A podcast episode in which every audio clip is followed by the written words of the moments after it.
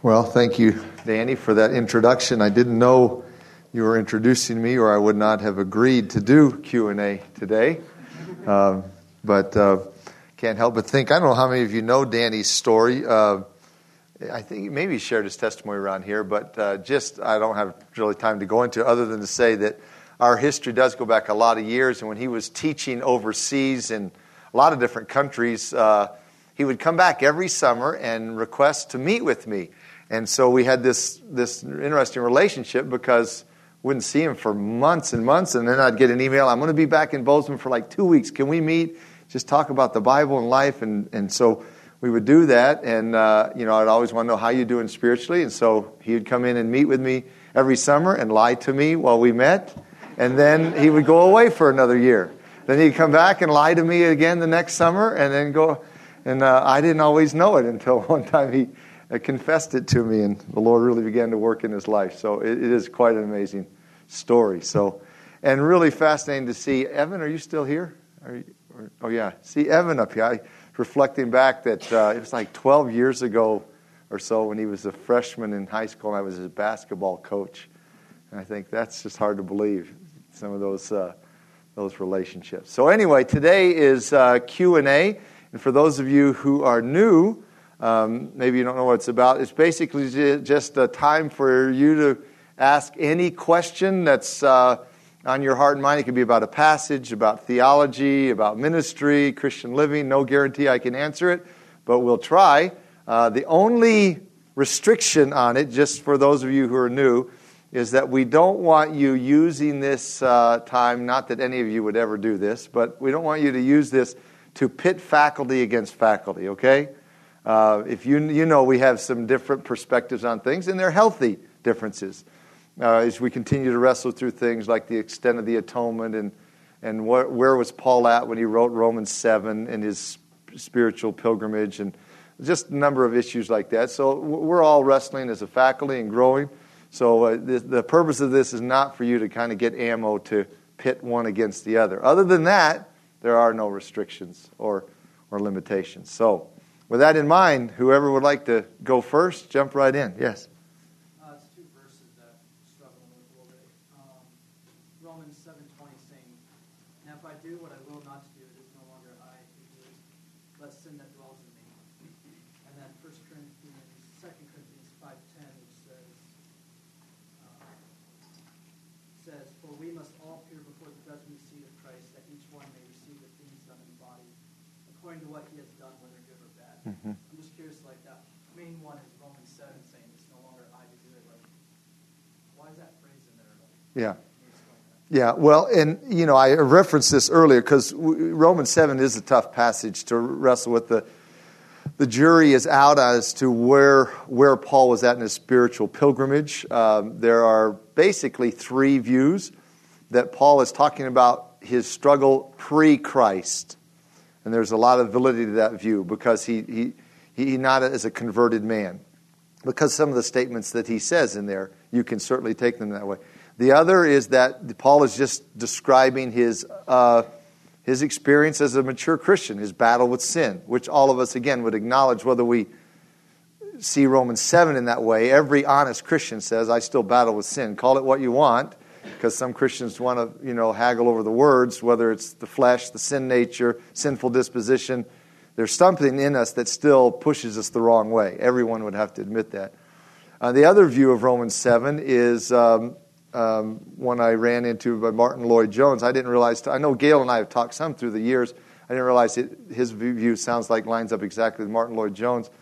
Uh, that it's right at the basically at the moment of regeneration where he's quickened and alive but hasn't been converted. You know, there's sort of just a, a time there where the Spirit of God quickens you and, and, and makes you aware, and, and then you eventually uh, believe and repent and are converted, etc. So those are the views. Um, but regardless of which way you take it, uh, what Paul is not saying there, uh, some people have accused him of this. He's not, when he talks about it's no longer I, but sin that dwells in, he's not in any way diminishing his own responsibility. He's not trying to get around that and say, well, it's not my fault. You know, the old Flip Wilson, the comedian, the devil made me do it. Or it's just, No, no, he's, he's just trying to, again, wherever you view him at, pre Christian, as a mature Christian, or what, uh, he's just trying to wrestle through that sort of, uh, I don't know if dichotomy is a good word, but that, that sort of, um, you know, as a, my, my, view is that Paul is talking about as a saved man. So let me just come at it from that standpoint. Uh, that Paul is trying to say there's really this interesting dichotomy in me. On the one hand, I'm a new creation in Christ, and I want to love and obey God, and I do, and yet there's something in me that pushes me the wrong direction. And oh, wretched man that I am, who's going to deliver me from this body of death? And so the flesh pulls me down. So he's, he's not, again, trying to divide himself in such a way as to, to escape responsibility, but he's just acknowledging what we all, uh, all will acknowledge if we're intellectually honest is that we're sort of a split personality sometimes. We love God and we want to obey God, and yet there's a draw toward evil. Um, so that, that's what it, I think Paul is saying. Now, to tie that in with your passage in Corinthians, where we all must appear before the judgment seat of Christ to receive in the body things that we've done. Um, I, are you wrestling with the fact that he says in the body there, and then he uses the similar phrase in Romans 7? Is that the struggle? No, I think you were answering it more in that um, he's saying we're still taking responsibility.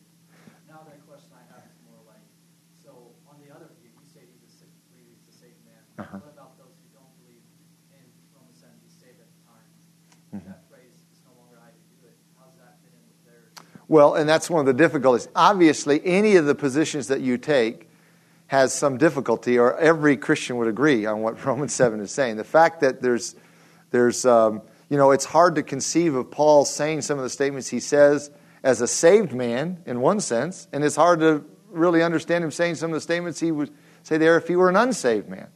So, either view, or even right there at the point of salvation, either view has its difficulties, or all godly, scholarly commentators would just hold to the same view.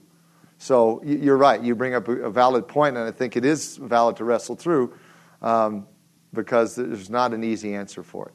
But just to me t- sort of wrap it up with the, the Corinthians, what Paul is saying there, of course, is that there is a distinction between uh, the fact that as Christians we are to use the phrase from Ephesians 1, we are accepted in the beloved one. There's nothing we can do to be more accepted. That's our position. But in practice, we can either be pleasing or not pleasing. So in 2 Corinthians 5, 9, and 10, where he says, you know, we all, all, must appear before the judgment seat of Christ to receive things done in the body, whether good or bad. Um, and in fact, he prefaced it by saying, we make it our aim to be well pleasing to him.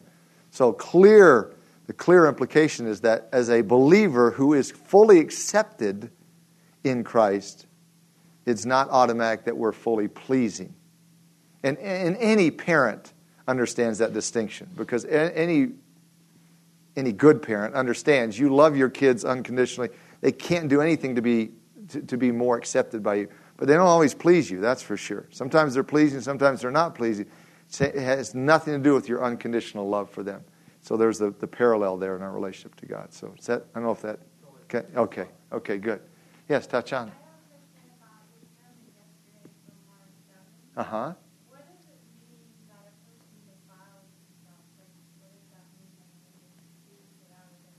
Yeah, for those, the, the, just to give the background there, I was preaching, I'm preaching through the Gospel of Mark and came to chapter 7 where Jesus has this classic confrontation with the religious leaders of his day over the washing of hands. And he makes that profound statement it's not that which enters the mouth that's going to defile a man, but that which comes out of the mouth. For out of the heart proceed evil thoughts, and et cetera, et cetera. And I just emphasize because this was, uh, I don't want to say new to me, but in some ways it was new to me as I was studying this. Um, that Jesus actually says in Mark 7 that what comes out of you defiles you. And um, I guess just wrestling through it on my own, I was just thinking, well, uh, yeah, but if it's in you, you're already defiled, right? I mean, if you have bad thoughts, you're already defiled. And I, don't, I, I, wouldn't deny that, and I, and I, certainly don't believe Jesus is saying contrary to that, uh, because he says it comes out of your heart. But he does say, he does make the statement that for from, for from within, out of the heart of men proceed all these things and these things come from within and defile a man. So what I tried to con- counter on Sunday when I was preaching on this passage, I tried to counter the idea that says, well, if it's in your heart already, what does it matter? You're already defiled. So if you say it, it doesn't really make any difference anyway. And I would submit to you that it does make a difference. That Jesus was saying, yes, the, the fact that it's within the heart, you, you should deal with it at that level, on the heart level, but when you let it out, you defile. And, and you can just use any synonym you want to. It makes you dirty, unclean, impure. Because, again, Jesus is contrasting their impurity or uncleanness, ceremonial, with actually, you're, you're unclean before God. Uh, and it would tie in with exactly um, what Jesus tried to teach his disciples on the night before his death when he told Peter, you remember the story, he's washing the disciples' feet. He comes to Peter, and Peter says, You're never going to wash my feet. And then the Lord said, Well, if I don't wash your feet, then we don't have anything to do with each other. Peter, in his classic overstatement, Well, then give me a bath, you know, if that's the case. And Jesus said, No, Peter, the one who has been bathed, and he's using spiritual analogy there, the one who's been bathed, we would say saved, born again, regenerate, doesn't need to be rebathed. He just needs to have his feet washed. Because why? They get dirty. So it's the same exact parallel here. You get dirty. You make yourself dirty spiritually when you say things from your heart that are sinful or do things from your heart that are sinful. So, in answer to your question, I think it's the exact parallel with with Jesus, what he taught his disciples, and why John, who was there that night, would write 1 John 1 9. If we confess our sins, he's faithful and just to forgive, our, forgive us our sins and cleanse us from all unrighteousness. It's clear that John is referring to 1 John 1 9 to relationally, not positionally. In other words, positionally, when we trust Christ, Colossians 1 says all our sins are forgiven, all past, present, and future. But relationally, uh, we get our feet dirty and need to have them washed. And so I think that's what Jesus is saying there is that you say things, when you say things from your heart that are wrong, not only is it wrong that they're within, but by doing it, you make yourself dirty spiritually. And you need to get cleansed. 1 John 1 9. Yeah. Brian, I have a long winded question. Sure. This is a question that was brought up uh, during the Dino Dig oh, uh-huh. last semester that I've been thinking about. Everyone else probably forgot about It's not a big deal, but I've been thinking about it.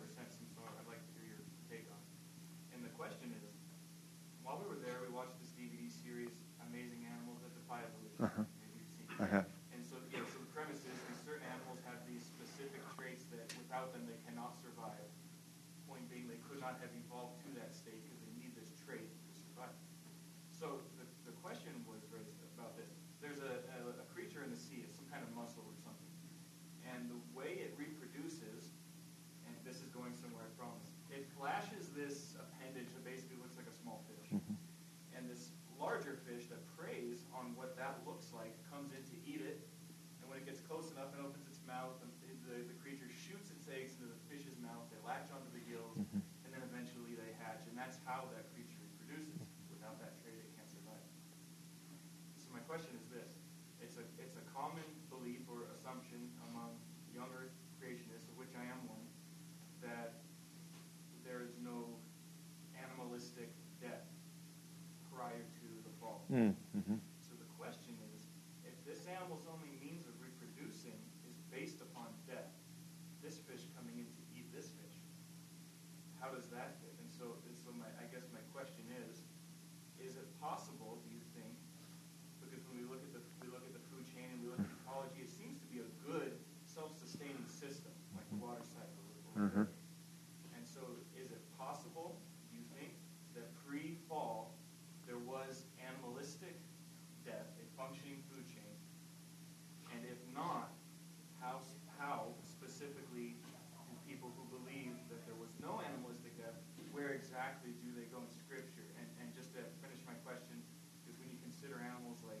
rattlesnakes with venom sacs and, and black widows and scorpions. And these animals that very, very clearly have traits that are the purpose of them is to kill and and or eat mm-hmm. other animals. There's, they either had those traits before the fall and didn't use them, mm-hmm. or they didn't have them at all and didn't use them, which would imply an entire recreation of, of, of animals, which is, isn't mentioned in the Bible. So anyway, so that's something I've been thinking about, mm-hmm. and I just I just wondered uh, what I'm looking for specifically is where do people go specifically in, in Scripture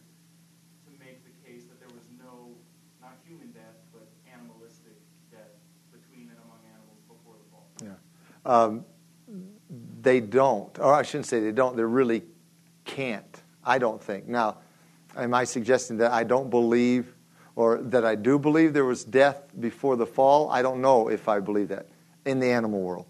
But in answer to your question, the passage you probably know that's usually used is Romans 5.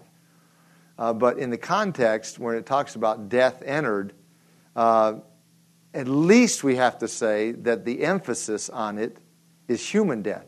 Now, whether, again, whether you do an exposition, you would say it's the emphasis or it's actually teaching all or exclusively human, that, again, you'd have to, you'd have to wrestle through exegetically. But that would be the passage they go to.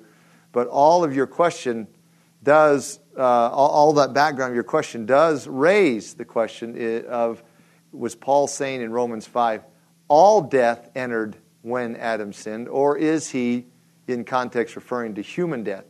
Again, my view is that in context, he is, in my opinion, it's pretty clear he is primarily referring to human death. Uh, I don't, say, don't know if I could say exclusively. And is that because he goes on to say the answer is salvation, mm-hmm. and that's, that's mm-hmm. people. Mm-hmm. Yes. Yes. And even when he talks about death reigned from Adam to Moses before there was law, well, again, he's, he's in context talking about all the people that died. Now, again, is he excluding the animal world?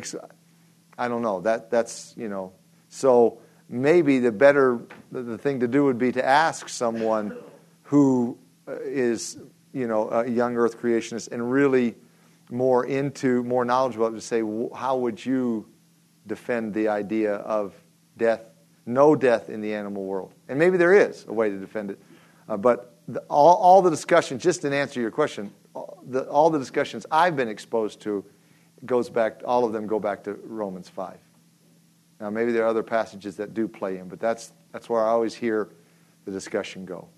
Yeah. yeah.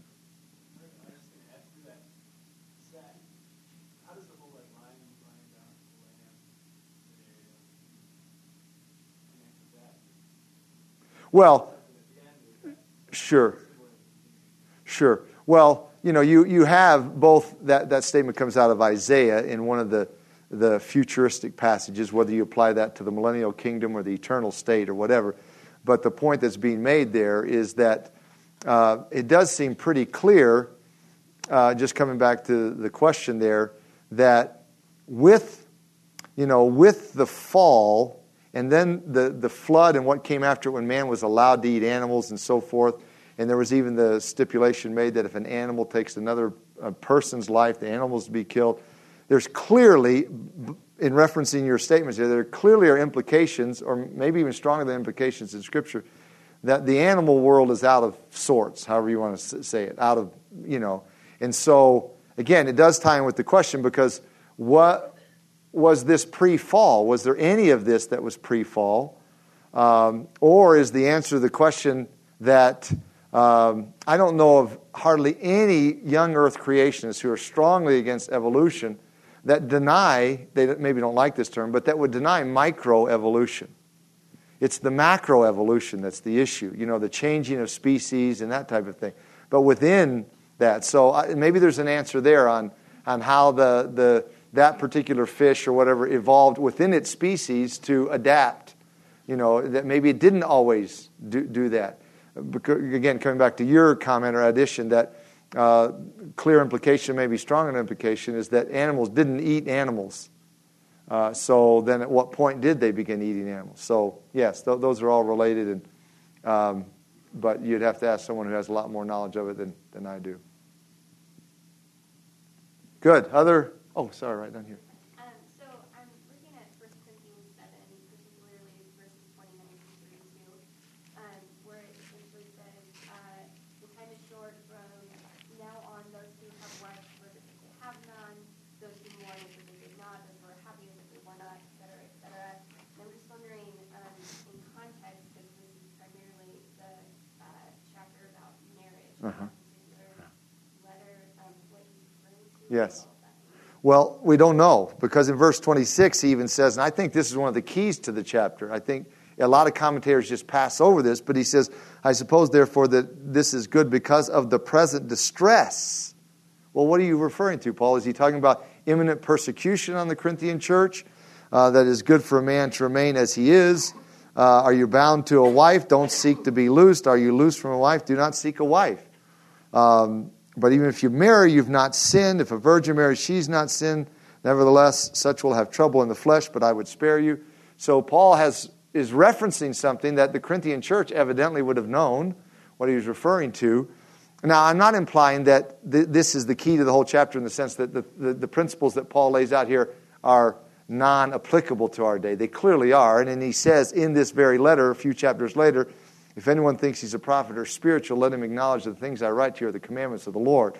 So I'm not implying that these don't apply to today, but there are some unique statements in this chapter about the advantages of singleness. And again, I'm not denying that there aren't always advantages of singleness, but there are some pretty strong statements, especially in contrast with the man who wrote, the same man who wrote in Ephesians 5, exalting marriage by saying it's a picture of Christ in the church and uh, all of that. He, he, I think wrongly, but some people almost feel like 1 Corinthians 7 has a real downer view of marriage.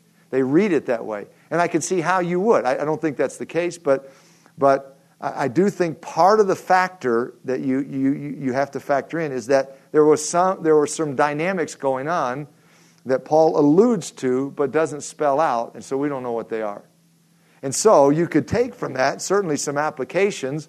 Uh, in, in, other words, there are situations where, um, in fact, I've given this counsel where there are men going to a certain part of the world in the mission field where I think it's valid, good counsel to say you, would probably be wise not to get married. That's probably not the place to take a wife. Probably best not to. You, you just uh, and so there are circum- whether it's persecution um, or other other situations. So Paul has some things in mind there. Again, not in saying that his principles don't transcend even those, but in answer to your question, we don't know all that was behind it. We can, you know, conjecture some of it, but we don't know. But he, he definitely definitely has a far um, stronger, not anti marriage view here, but cautious marriage view than it appears in other passages. Good. Other, other questions? Yeah, Steve? What's the um, importance in Acts 7 when Stephen's being stoned and he sees Jesus Christ standing at the right hand of the Father mm-hmm. yeah. instead of sitting? Right. It, I, who knows? I mean, in other words, um, it, it is it is stated in Hebrews that when he had completed his work, he sat down at the right hand of the throne of God, and it's stated several times. So as a result, some people really camp on that. I'm not implying, implying wrongly so, but that that's something significant.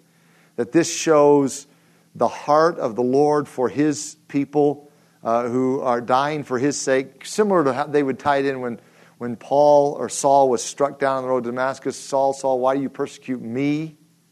Uh, in other words, showing the, the, the link and the tie that the Lord has with his people.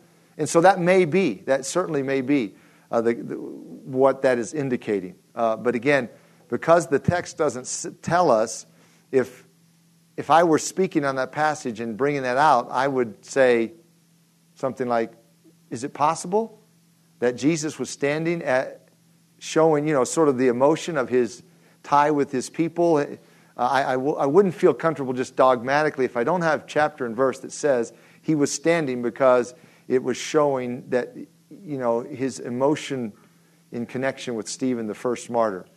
Uh, do I think that's a possibility? Certainly. But um, if you don't have chapter and verse, it's better to at least phrase it or couch it somewhat. Good. I think we have about two minutes, so maybe one more. Any Final one before. Oh, back there in the. Yes.